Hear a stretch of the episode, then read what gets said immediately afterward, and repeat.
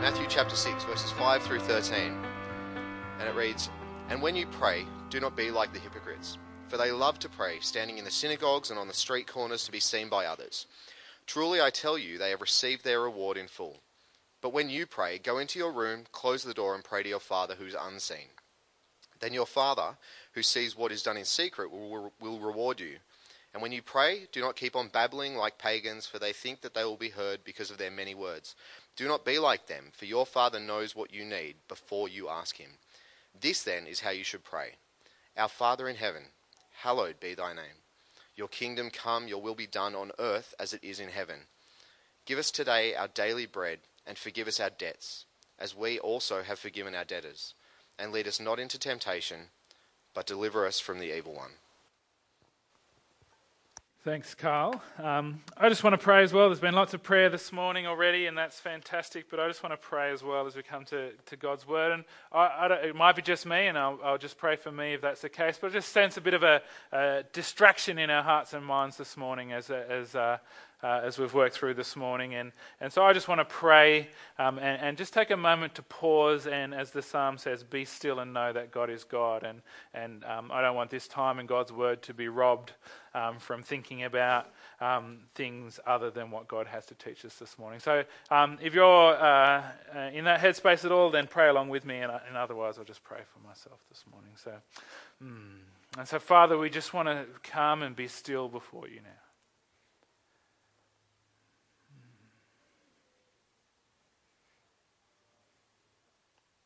As it says in Philippians, whatever uh, causes anxiety to, to bring before you. And so, Father, we just bring before you anything that's causing us distraction or worry or anxiety now, so that we would be uh, filled with peace and ready to learn from your word and your spirit this morning.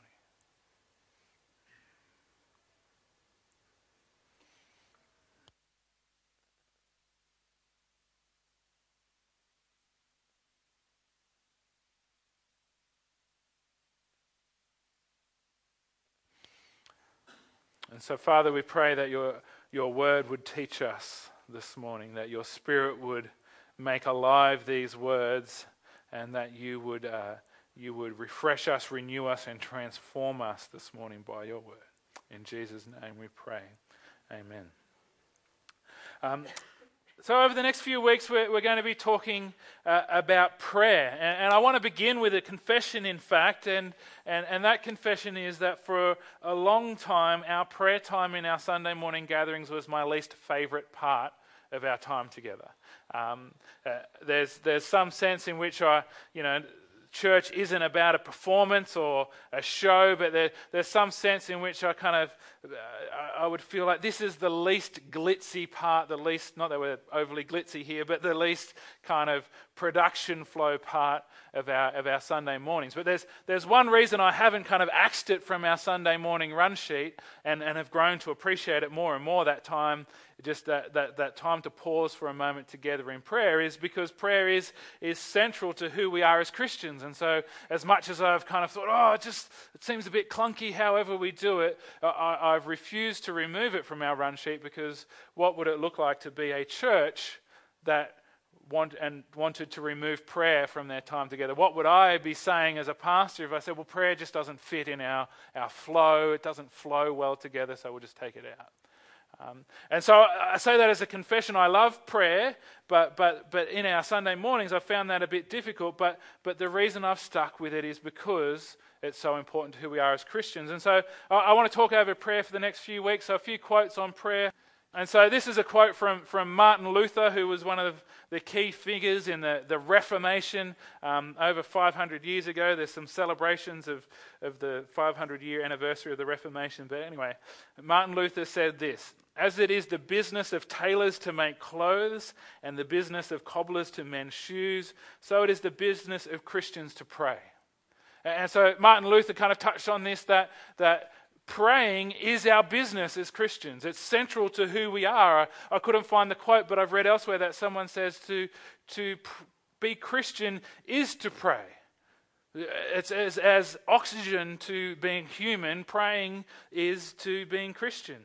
Uh, the Apostle Paul said this in Ephesians chapter 6, verse 18. He says, Pray in the Spirit on all occasions with all kinds of prayers and requests. So pray in the Spirit on all occasions. Uh, with this in mind, be alert and always keep praying for all the saints. In 1 Thessalonians 5:17 uh, he said this it says in the NIV translation pray continually or the New Living Translation translates it this way never stop praying uh, Martin Luther also said this about prayer. He said, I have so much business I cannot get on without spending three hours daily in prayer.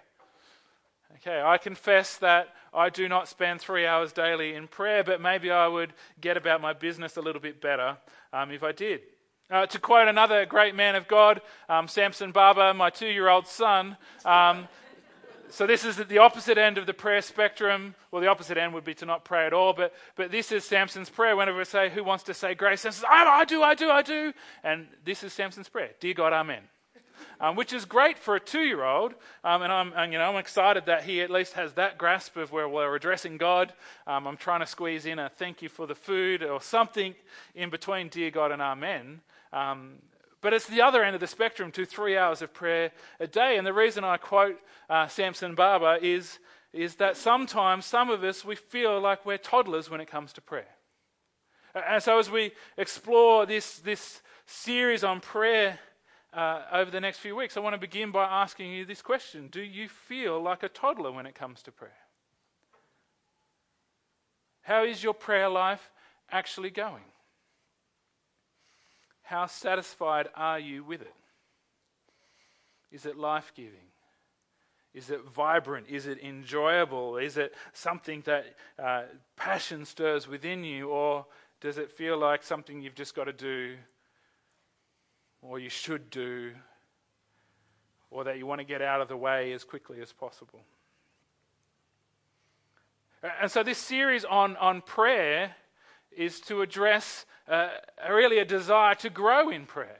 It's not saying you're doing it wrong, but it's saying that we want to grow in it. And so sometimes to grow in things, we need to relearn. And so uh, throughout this series, this, just over the next three weeks, we're going to be talking about relearning how to pray. Relearning from Jesus how we should pray and I'll be a fellow learner alongside you. Jesus is the expert here, not me, and we'll be journeying through this together.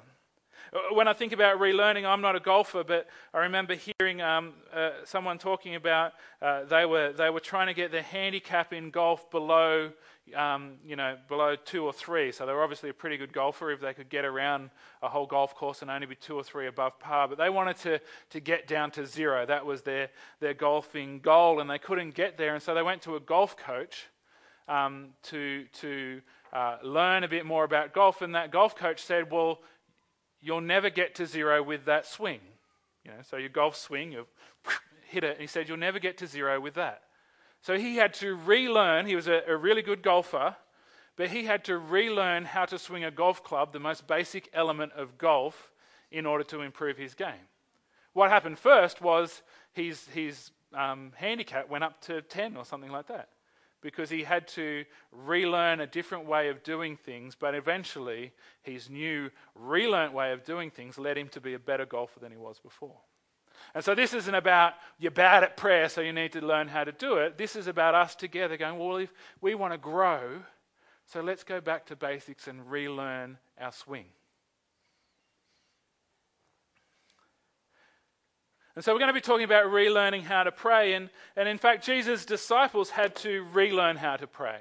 They didn't just learn how to pray from Jesus, they actually relearned they, they were all um, not rabbis or anything like that. They were fishermen and that, but they were faithful Jews, most of them, and so they would have learnt the, the prayers of Jewish life. Most of them would have uh, attended synagogue at least semi regularly, um, somewhat regularly, and so that was a, a, a liturgical prayer session together in community. So the disciples of Jesus would have known how to pray Yet they still come to Jesus in Luke chapter 11, verse 1, which is this is the introduction in Luke's gospel to uh, what we call the Lord's Prayer, what, what um, uh, Carl read for us this morning from Matthew. And, and this is how we get there in Luke's gospel. It says, One day Jesus was praying in a certain place. When he finished, one of his disciples said to him, Lord, teach us to pray, just as John taught his disciples. And so it's not that they didn't know how to pray, but they saw something different about the life of Jesus in prayer, and, and they saw that there was something to learn there, to relearn about how Jesus prayed. And so it wasn't their belief of, well, I know how to pray. I've been to synagogue since I was a little boy, and, and I know how to pray. And, and, and, and so Jesus does it a little bit differently, but this is my way. They saw that Jesus had a vibrancy and a vitality and a, an intimacy in their prayer life. And so they said to Jesus, Can you teach us? They, they put themselves in the place of relearning how to pray like Jesus. And they had to relearn how to pray because Jesus ushered in a new relationship with God. And so a new relationship with God requires a new way of praying. And so Jesus, in, in, back into Matthew's gospel, then says, This then is how you should pray. Our Father in heaven, hallowed be your name. Your kingdom come. Your will be done on earth as it is in heaven. Give us today our daily bread. Forgive us our debts as we have forgiven our debtors, and lead us not into temptation, but deliver us from the evil one. And so Jesus taught his disciples a model for prayer. Notice he says, This then is how you should pray, not this then is what you should pray. Jesus is not suggesting that his disciples should just adapt these, take these words and recite them at rote. Then they would end up doing exactly the same thing that, that he said we shouldn't pray, just like the pagans who go on and on and on with, with meaningless words. These words are not a what to pray, but a how to pray. And so, this prayer, this prayer of Jesus, the, the Lord's Prayer, we often call it, but in commentaries, I'll say, a few different commentaries say it should be called the disciples' prayer, because it's not what Jesus prayed, it's the prayer that Jesus taught the disciples. It's the prayer that we will be learning from over the next three weeks. We, are going to take this prayer that Jesus taught his disciples and, and pull it apart and use it as a model of how we, as disciples of Jesus, should pray. Much as the disciples needed to relearn how to pray, I believe that we need to relearn how to pray. It may be just me, but, but I don't think so. That the truth is, much of our prayer is focused on our own needs and our own desires. Much of our prayer is triggered by a need for something, be that a parking place or world peace be that uh, a meal or financial provision. Uh, much of my own prayer, I, I have to confess, is, is at least triggered and mostly about what do I feel I need God to give me, do for me, establish in my life. And, so uh, this may be just a series for me, and, and, and I've already been learning a lot as I've been studying this. But, but if you're anything like that, then I encourage you just to, you know, I don't think Jesus intended it to be looked at this way, but I've highlighted all the words in this passage that are about, in this prayer that Jesus modeled for us, that are about us praying for things that we need. One line. If you, if you add up all the words and divide it, it's actually 11.5% of the model prayer that Jesus taught is focused on asking God for things that we need. It's certainly not the first thing mentioned in the prayer. It certainly doesn't read as the top priority in the prayer. And, and, so I would suggest that, that my own prayer life, and anyone who's like me, that your prayer life is stunted to some degree because its focused is and it's triggered by what we want or need from God. And so, relearning how to pray is about our prayer lives becoming much more vibrant and empowering and life giving and powerful and effective. It's not about condemning the way we, we pray now, but it's about growing to a more fruitful place. And so, if prayer doesn't begin and, and focus on what we need from God, then, then where does it begin? Well, for Jesus, it begins with these words Our Father in heaven. Jesus begins his prayer model with these words Our Father in heaven. And so, what, what this demonstrates for us is that for Jesus, prayer isn't primarily about what we need or what we want or, or, or, the changes we want to see take place in our own life that are about our desires. Prayer is primarily about relationship with God. Prayer is primarily about intimacy with God and aligning ourselves in that relationship. And so prayer begins not with what we want or need, but, but with that alignment of relationship with God. These first few words speak about who God is. He is our Father. The, this address to God speaks of a personal and intimate relationship. It, it, it speaks of one who cares for us and is personally concerned for us. It speaks of one who loves us. See, Sometimes this, this sense of calling God Father is lost on us 2,000 years after Jesus, but for Jesus' first disciples, the idea of calling God our Father was a familiarity and intimacy with God that they had not previously engaged in. And so Jesus is saying that your prayer begins with acknowledging God as your Father. Intimate and close, but he's not just your father, he's your father in, in heaven. Which this isn't speaking about necessarily a location, it's speaking about one who is almighty and transcendent. It's speaking about one who's not impotent but potent and powerful. It's not here talking about God's distance from us, but his power and authority. And so, in these few words, we're talking about entering into a conversation with one who loves you, cares for you, is close to you, who is your Father, but is also the most powerful being in all the universe.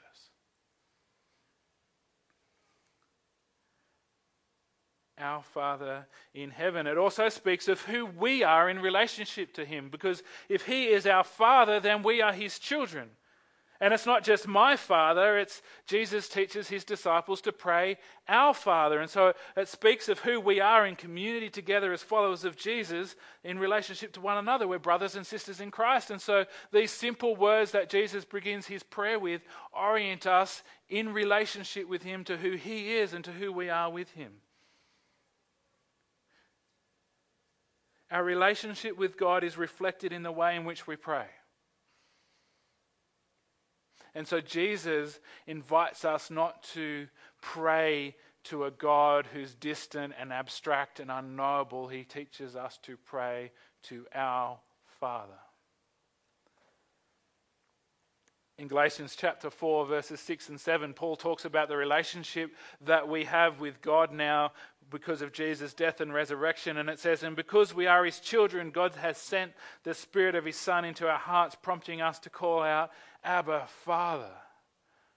And so when we pray to God as our Father in intimacy, then we are praying in alignment with the Holy Spirit within us that's, that's causing us to call out from within us, Our Father. We're working with the Spirit in prayer. And, and, Paul goes on to say, So you are no longer a slave, but God's own child. And since you are a child, God has made you also an heir. We are heirs as God's children to the riches of his kingdom. And so we shouldn't come to prayer as if we're submitting an acquisition form or petition to a detached boss somewhere in an office. Uh, we shouldn't come to prayer as if we're filling out a Centrelink form. And whoever's experienced that process, I'm deeply sorry for you. It's traumatic. We shouldn't come to prayer like we're submitting a CV. Like, like we're, we're, we've got this detached piece of paper and we come to God and go, please hear that and I hope it turns out okay. And we, and we wait months and months to, to hear a response from the head office. This isn't the approach that we should have to prayer. Jesus, Jesus' model invites us to participate fully in an intimate relationship with the Almighty Creator God as our Father. Let me just say that again. Jesus' model for prayer invites us to participate fully in an intimate relationship with the Almighty Creator God as our Father. And so, therefore, we begin in prayer by aligning ourselves with God, with who He is, with who we are in relationship to Him. We are His children, He is our Father. And so, prayer begins with connection because prayer is primarily about relationship with God. And so, before we move on to the, the next thing that we can learn from, from this prayer that Jesus taught as a model, I, I just want to pause and pray together in connection, in relationship with the Father. And so, I'm going to pray, and then I'm just going to pause for a moment. And this is your opportunity to, to either in your heart or if you're feeling um, bold out loud, but your opportunity just to connect in relationship with God as your Father and for you to come into alignment in relationship with Him as His child. And so I'm going to pray, and then you'll have a moment in your own, just a few seconds, just to, to practice praying. Mm, and so, our Father in heaven,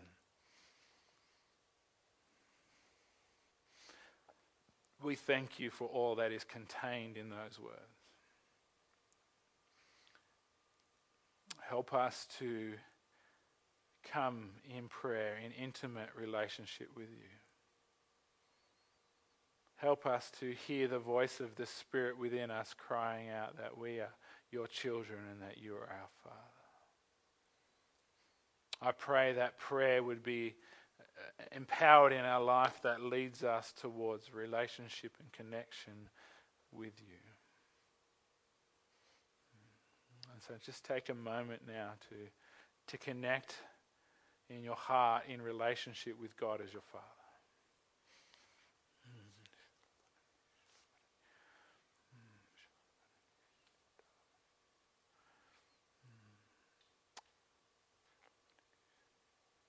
For some people, for, for various reasons, be it an earthly father related reason or other reasons, coming to God as Father is, is a challenge. And so I just encourage you now to to just simply bring that reason to God and say, I struggle because of this. And just, just present that before Him. And say, I want to know you more as my Father. Can you help me with this?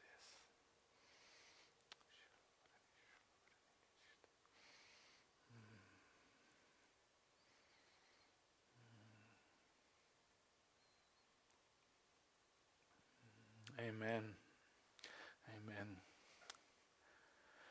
And so Jesus' model for prayer begins with these words Our Father in heaven. And, and, so this teaches us that prayer is primarily about relationship with God. And, and then Jesus goes on to say, Hallowed be your name. And so after beginning in, in connecting in relationship, Jesus taught his disciples to turn to worship. And so our prayers should be filled with worship.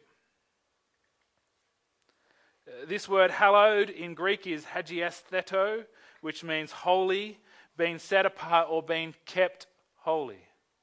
And so it's not that, that, that God is ever not holy, but, but it's about His name being made holy in our community, His name being kept holy in our lives, His name being glorified as holy in the way it should be. And so, just to help us, because who, has heard the word hallowed in general conversation in the last few weeks? The, the only context, not in the last few weeks, but the only context I can think of where we use this word in life is, you know, like the, the cricket ground at Lords is sometimes referred to as the hallowed turf. And there's, there's, that's saying there's something special about that grass. And so it's not a word that we kind of identify with. And so I just wanted to kind of list a few synonyms for hallowed so we can kind of grasp what Jesus is saying we should do with God's name in prayer. And so some synonyms are holy, as I've already mentioned, sacred, anointed, blessed, divine, enshrined, honored, sanctified, sacrosanct, unprofaned.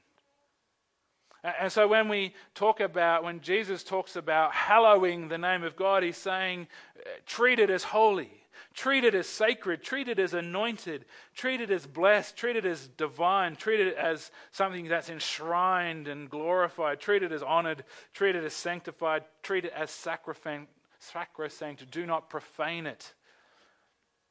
And so Jesus is saying that honoring the name of God in this way is something that should be at the heart of the way we pray. And so honoring the name of God in this way is, is simply to worship in prayer. Honoring the name of God in worship is the very heart of prayer throughout the scriptures. Just to pluck one example of, of many, um, from the Psalms 103, verses 1 and 2, which goes on and on and on in, in, in, praise, in an act of prayer. But it says, Praise the Lord, O my soul, all my innermost being, praise his holy name.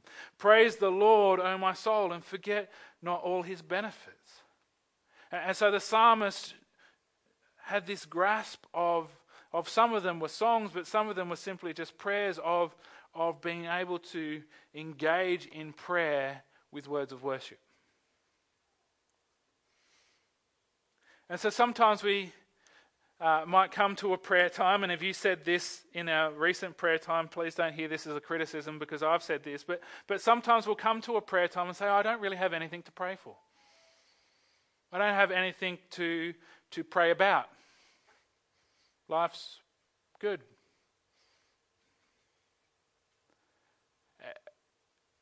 And so that's reducing our prayers down to the 11% to the one line. Whereas we shouldn't ever come to prayer just because we have something to, we shouldn't come to prayer, sorry, only when we have something we need or want, a desire in our life. Prayer should be a response to who God is. If we take Jesus' model for prayer as the model for our own prayers, then, then we should be much more focused on who God is in prayer and much, much less focused on our own needs. We should never have a time where there's nothing to pray about. Because God is worthy of praise in every season, in every moment. And so I found this challenging as I've been exploring this week of, of, of, what does it look like for me to, to never stop praying, to pray without ceasing, to be praying at all times on all kinds of occasions with all kinds of different prayer, but for that to be primarily focused on worshiping God and not what's going on in my circumstances around me. Because in life, if we allow our, our, problems or our circumstances or our situation to get bigger than God is, then that's a minefield for anxiety.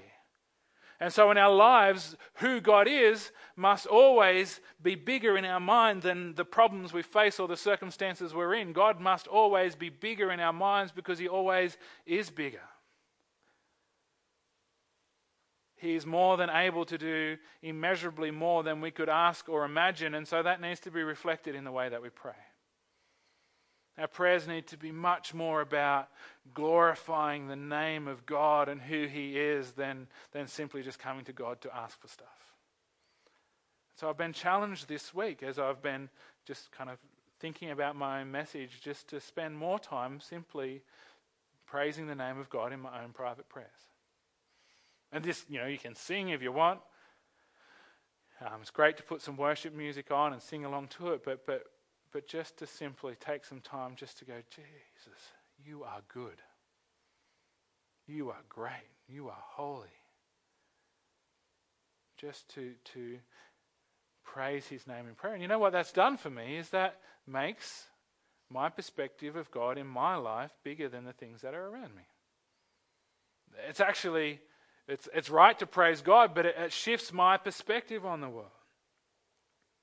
And so the, the question I challenged myself with earlier in the week, and, and the one I want to ask you now, is how much time do we take, or do you and I take, to simply honor and praise the name of God in prayer?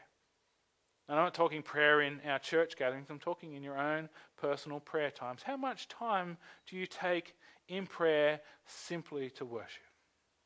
Now, I would hope there's some of us here that would, would say quite a lot. Other of us might say, well, I've never really done that. And the beauty of this is that there is never a time where there's nothing to pray about, as I've already said. We can pray to our heart's content because there's always something about God to praise. God will always be worthy of praise. And so, once again, before we move on to the next thing that Jesus teaches us about prayer, I just want to simply pause for a moment and pray But then to give you a moment in your, in your own space, as I said before, either in your heart or out loud, to just take a moment to praise God in prayer. Not because there'll be words on a screen that are leading you in what to say, as, as, as great as that is and helpful as we worship together, but simply because God is good and worthy of praise and his name is to be hallowed in prayer. And so I'm just going to lead us, as I said, and then you'll have a moment to, in your own place, to, to practice. And so, our Father in heaven, hallowed be your name. May your name be praised and glorified in my life, in this church, in this town. You are a great and almighty God. You are loving, you are faithful, you are patient, you are kind. You are immeasurably better than my mind can comp- comprehend. And so I praise your name with my lips and in my heart.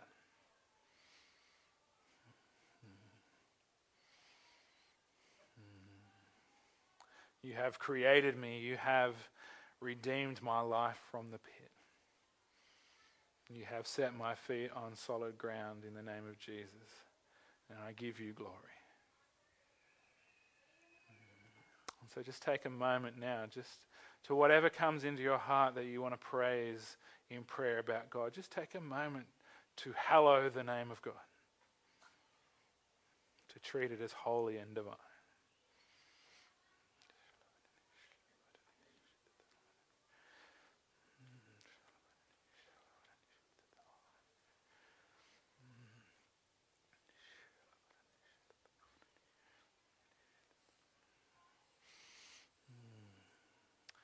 Amen.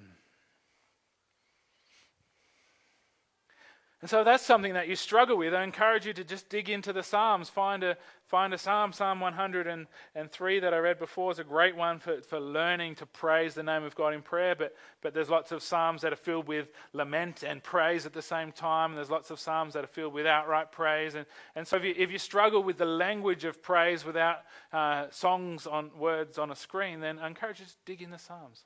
Find some words in the Psalms that, that connect with what you want to say before God and, and just pray them to Him to, to, to launch from that place. And so prayer is primarily about relationship with God as Father and us as His children. Our prayers should be filled with, with worship. And the next thing that Jesus moves to is still not, and there's a whole bunch of stuff that I really need God.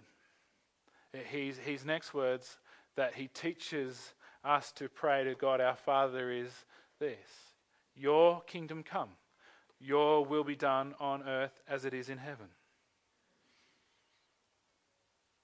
And so this teaches us that our prayer should be focused on God's will before our own will.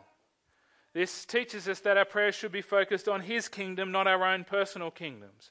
God's rule and reign is absolute.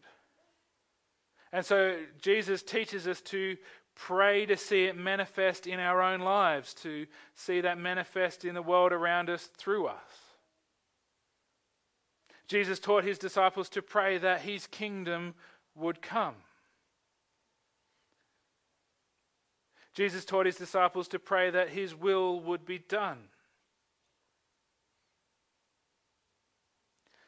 And so prayer is not the means of bending God to our desires, but of aligning ourselves with His. Let me say that again. Prayer is not the means of bending God to our own desires, but of aligning ourselves with His. Your kingdom come, your will be done on earth as it is in heaven. And so the, the, the Greek word for earth here is ges, G E S, would be the transliteration of that. And so the definition of that word, though, is the earth, as we've got it translated um, in our Bibles for us. But it also means the soil, the land, the, the territorial region, the country, the inhabitants of that region. And so it's not just, may your will be done, may your kingdom come on this planet as it is in heaven. It's praying that God's will that his rule and reign would be as completely manifest on the earth, the very soil, the land in our country, in this region in which we live, in the inhabitants of this region, as fully and completely as his rule and reign and will are manifest in heaven. This prayer is that God's kingdom would come and his will would be done in every person, on every grain of sand, in every molecule of oxygen that exists in the world around us. There's a, there's a tangible nature to this, this word ges that encompasses everything that we see around us, not just this planet in a abstract global sense. It, it's the big, the small, and everything in between. And so, this prayer is a prayer of aligning ourselves with God's reign and with God's will, but it's, it's also a prayer for the complete transformation of the earth to bring it into alignment with God's will as well.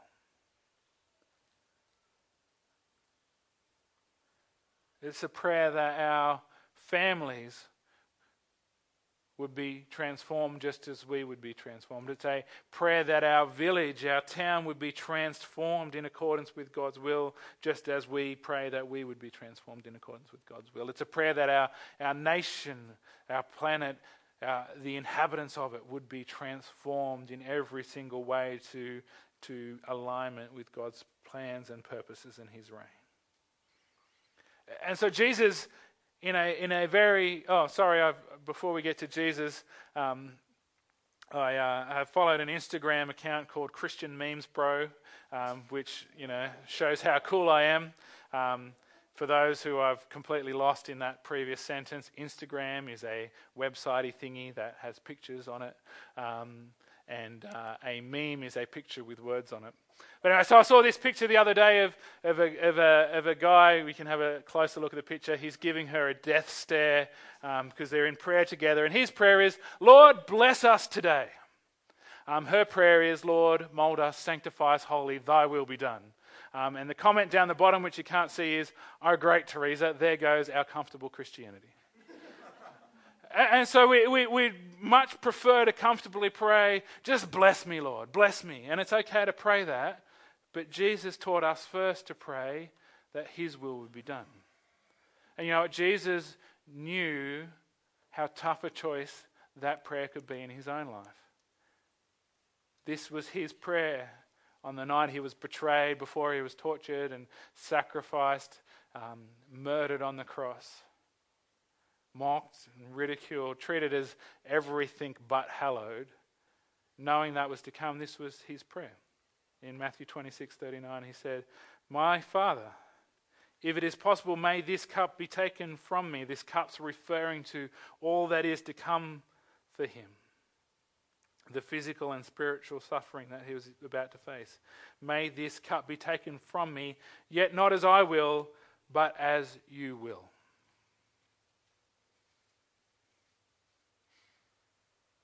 See, Jesus, like a good coach, didn't ask his players to do anything he wouldn't do himself.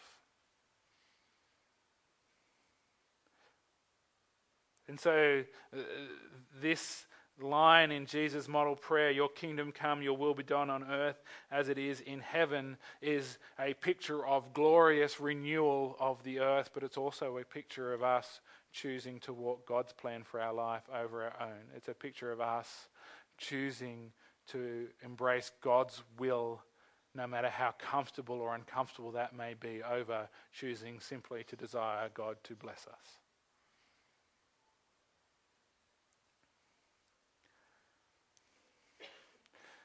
So, the challenging question for us when we consider this, this model for prayer is is our own prayer more focused on our own personal kingdoms?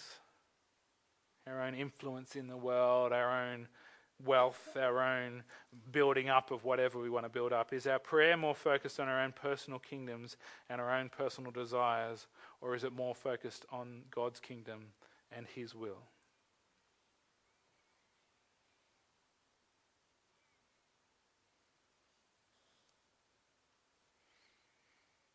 Our prayer should be focused on God's will and His kingdom before our own. And that is the pathway to vitality, to vibrancy, to, to life, to pleasure and passion in prayer. And so, as with the other ones, and this is the last point we're making today, is I want to just take a moment to, to lead us in prayer. And take a moment for you, um, if it's what you want to pray, for you to, to pray with your Father in heaven that you want to put His will first. You want to put His kingdom first and, and pray that it would be done first in your life and then through you to the lives of those around you. And so let me pray. And then you'll have a moment to pray in your own space. And so, our Father in heaven, we pray that your name would be hallowed, and we pray that your kingdom would come in fullness in our lives, in the lives of those around us in this town. We pray that this region of Australia and this country, and indeed this entire planet, would be brought into alignment with your rule and your reign. And Father, we pray that your will would be done, firstly in our own lives, and then through us that we would see your will done in an increasing, manifest way in the world around us. But first, Father, we do say, may your will be done in our life we set aside our own will and desires to embrace your own. And so just take a moment now in your own space and own thoughts and words just to, to pray that kind of prayer with God if that's what you want to do.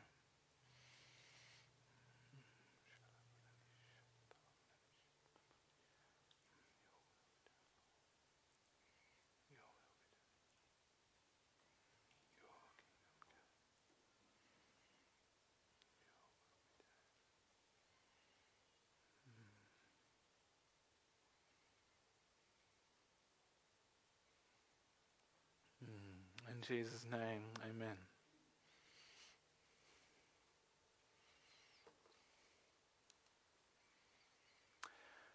And so the next line in Jesus' prayer model is Give us today our daily bread. And so next week we're going to focus just on that line Give us today our daily bread. We're going to focus on talking to God and asking Him about provision for the things we need in life. Uh, but this week, these first half of this model prayer that Jesus taught is, is about bringing ourselves into a place, into a context in which we're in relationship with God as Father, in which we're worshipping Him, in which we're putting His will before our own. And it's in that context that Jesus invites us to present our requests to God. And so if we're putting it together, Prayer is primarily about relationship with God, not just asking for stuff. Prayer is and should be filled with worship. Our prayer should also focus on God's will before our own. And so this might be like a golfer who's swung a certain way with his club all his life and, and comes to a place of where swinging it any differently feels really awkward. This, this might feel like a real kind of challenging shift for our prayers, and it might feel a little bit more clunky than the way we we've built a habit of praying. It might feel a little bit less intimate perhaps, because we're used to just coming into God's presence in a certain way. And, and, and, so it might feel less full and vibrant, but, but I'm confident that Jesus knows a thing or two about prayer.